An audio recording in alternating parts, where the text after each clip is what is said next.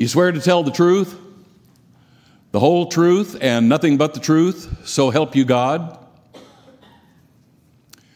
It's a familiar question to our ears.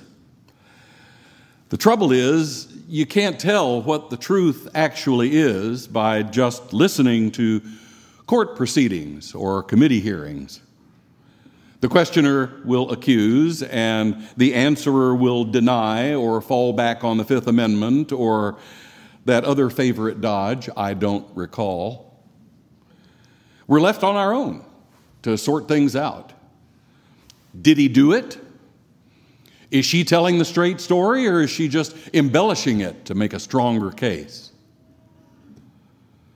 The world at large seems sometimes to be filled with misinformation contradictory testimony, even outright lies. In nearly every area of life, the truth can be hard to determine. This car is better than that one, the ads tell us. This politician is right and the other one is wrong. This economic policy will work and the other will bring disaster. President Harry Truman once asked his advisors what results might be expected by following a certain economic plan. They told him that on the one hand, the plan might do this, and on the other hand, it might do just the opposite. Truman then remarked that he wished he could consult a one armed economist. In that last long conversation, with his disciples in John's gospel, Jesus tells them that he has taught them as much as they are able to accept. He has more still to teach them, but there are thoughts, realities that they are not yet ready to bear. But he also says that he will make provision for their continued learning as the truth continues to be revealed to them by the Spirit of truth. Is it possible that, as one theologian has put it, God has yet more light and truth to break forth from the Word?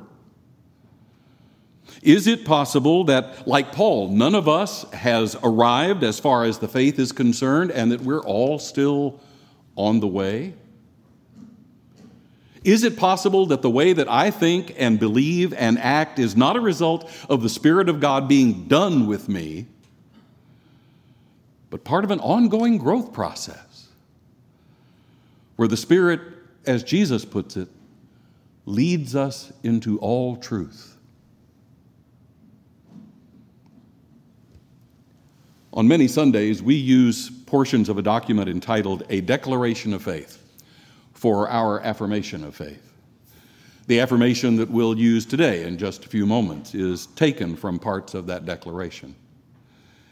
It's a product of the Presbyterian Church in the last third of the 20th century, and for me at least, it is a good contemporary statement of Christian faith.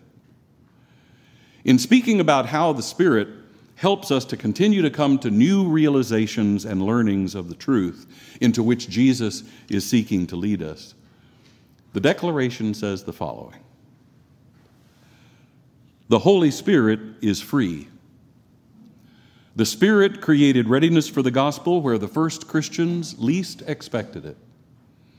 The Spirit often thwarted their plans and led them in new directions. They could not coerce or restrict the Spirit. We affirm the Spirit's freedom. The Holy Spirit works in the church, but not on our terms or under our control. The Holy Spirit works beyond the church, even among those we suspect or scorn. The Spirit comes not just as a comforter, but also as a challenger. The Holy Spirit is a power not to be found within ourselves, but outside ourselves, outside of our will to control. The Spirit helps us in our weakness, certainly, but the Spirit also pushes us, prods us, and rarely leaves us as we are. Jesus said, I still have many things to say to you, but you cannot bear them now. when the Spirit of truth comes, the Spirit will guide you into all the truth. The Spirit will take what is mine and declare it to you. Is it possible that we really don't have to have everything figured out before we step out on this path of Christian discipleship? And is it possible that the Spirit of truth may have led us in the past, is leading us in the present, and will lead us in the future into understandings of what discipleship requires that we aren't yet ready for? Maybe it's not so much a matter of getting our questions answered.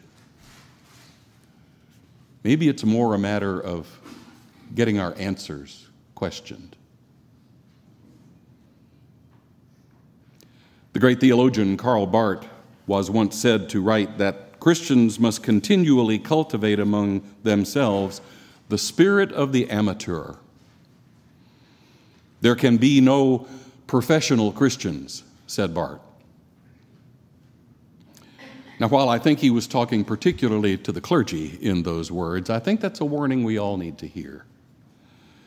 All of us must guard against the mistaken notion that we have somehow arrived in our faith, as if there were no more growing and discovering for us to do, and we can just sit back and be comfortable. Scripture keeps talking about the gift of the Spirit, the gift that empowers the church, that enables the church to be the body of Christ in the world. But the church also knows that the Spirit is a gift we're not always sure that we want. The Spirit tends to push us into places that we would not have gone if it had been left up to us. This Spirit brings us into relationship with new people, people whom we might have wanted to avoid or whom we have considered less worthy than ourselves. Paul says to one of his churches that when he first taught them, he fed them baby food soft, easy to chew and digest, before he dared to give them more substantial and more demanding nourishment. One of my teachers once told us that we should be aware of the used to thinks in our lives.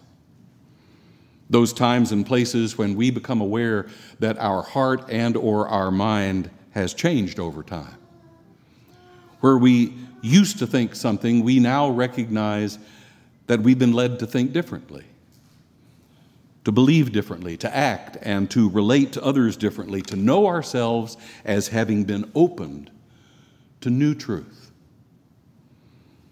The God who meets us through the Holy Spirit may not be the God I had previously imagined. I will have some of my cherished notions rearranged, perhaps even shattered, in order that I might receive new notions. The Spirit of truth is like that. So don't be surprised to discover that your faith is leading you in directions that would have seemed odd or even wrong at an earlier time in your life. To be a Christian is always to be willing to grow, to change, to have your horizons broadened, to be shocked and surprised by the work of the Spirit of truth among us.